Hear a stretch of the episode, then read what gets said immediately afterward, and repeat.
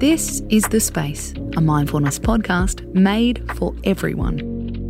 I'm your host, Casey Donovan. We all know the benefits of setting clear goals for ourselves, especially at the start of the week. Did you know that taking time to set goals for ourselves gives us clarity in decision making? It helps us remember what's important.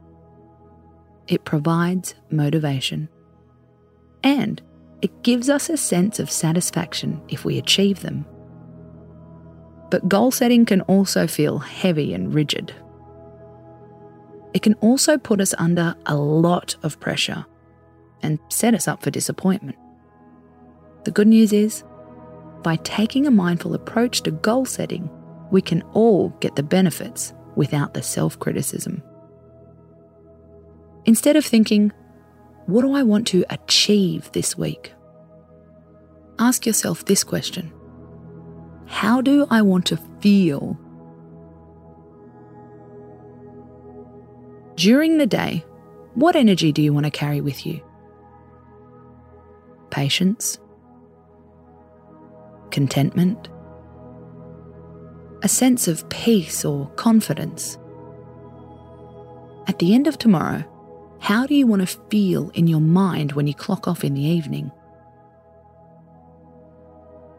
How do you want to feel in your body? Think about it this way.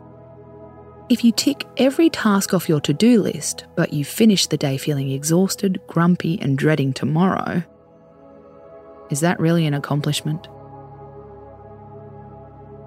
Is it a failure to only manage 80% of your tasks, but still have the energy to cook a healthy dinner and phone your best friend? It also impacts the kind of co workers we are and the kind of partners we want to be.